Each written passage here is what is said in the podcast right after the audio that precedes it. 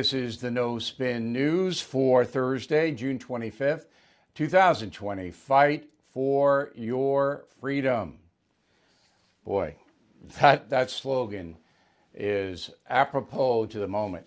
And on Monday, we're going to give you a little way, a small way, to fight for your freedom and for your country, but it could explode into something unprecedented. So I'm teasing you now with it. I'm going to have it on Monday. You're going to see what you can acquire. Um, and we're doing this for the country and for you. We want to give you an outlet. So that is on Monday. Now, I thought I'd lead tonight with a uh, recap of the Black Lives Matter investigations that we've done here on BillO'Reilly.com. Um, it is amazing, and I'll, I'll analyze this in a final thought, that all of the major news organizations have stayed away from really trying to find out what the Black Lives Matter organization really is. Now, why? It's a huge story. BLM has taken on an enormous influence. Everybody knows there's a difference between the slogan and the foundation. All right? Um, the official name is the Black Lives Matter National Foundation. All right? Um, and it is a organization that has millions and millions of dollars at its disposal.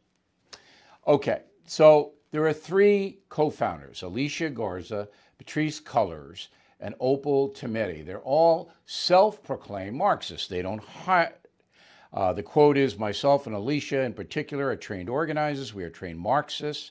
We are super versed on ideological theories. That's from Patrisse Cullors in an interview with the Real News Network, whatever that is.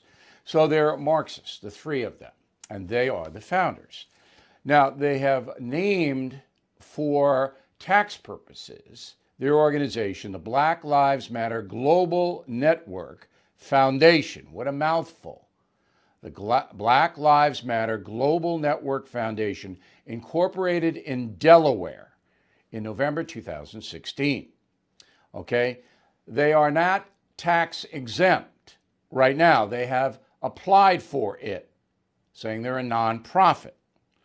This is according to PolitiFact and ABC News.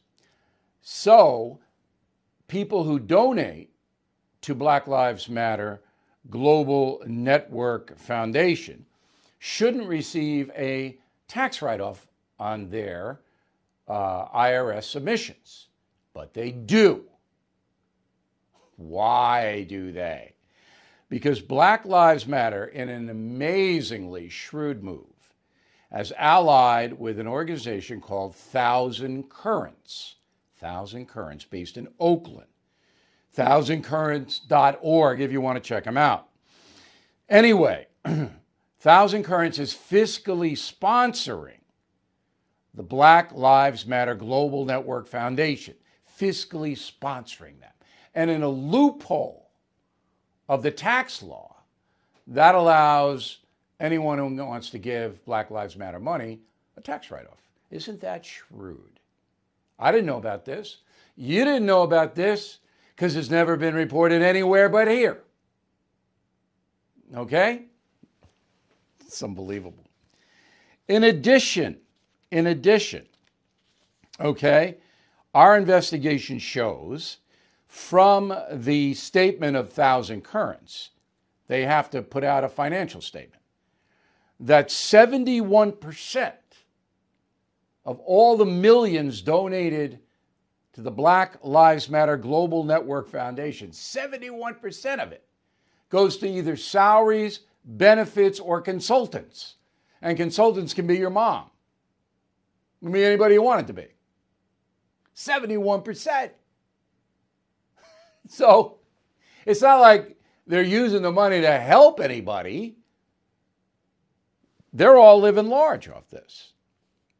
And finally, uh, according to the Washington Times, and we believe the report, George Soros has donated more than $33 million to Black Lives Matter movement since 2016.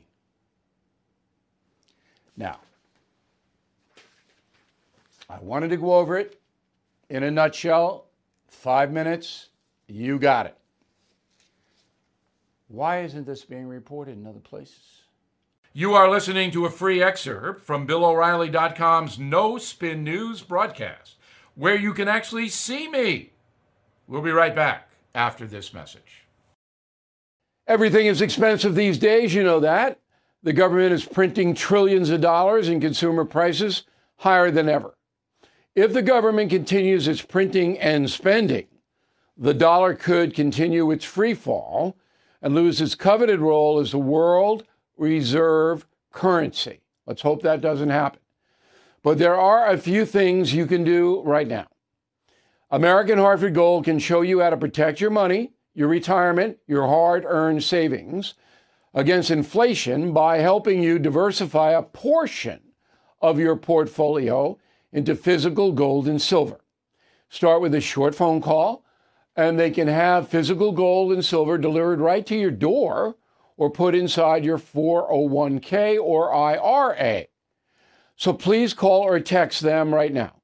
Tell them Bill O'Reilly sent you. Call 877 444 GOLD, 877 444 GOLD, or text GOLD to 65532. Again, that's 877 444 GOLD, or text GOLD to 65532.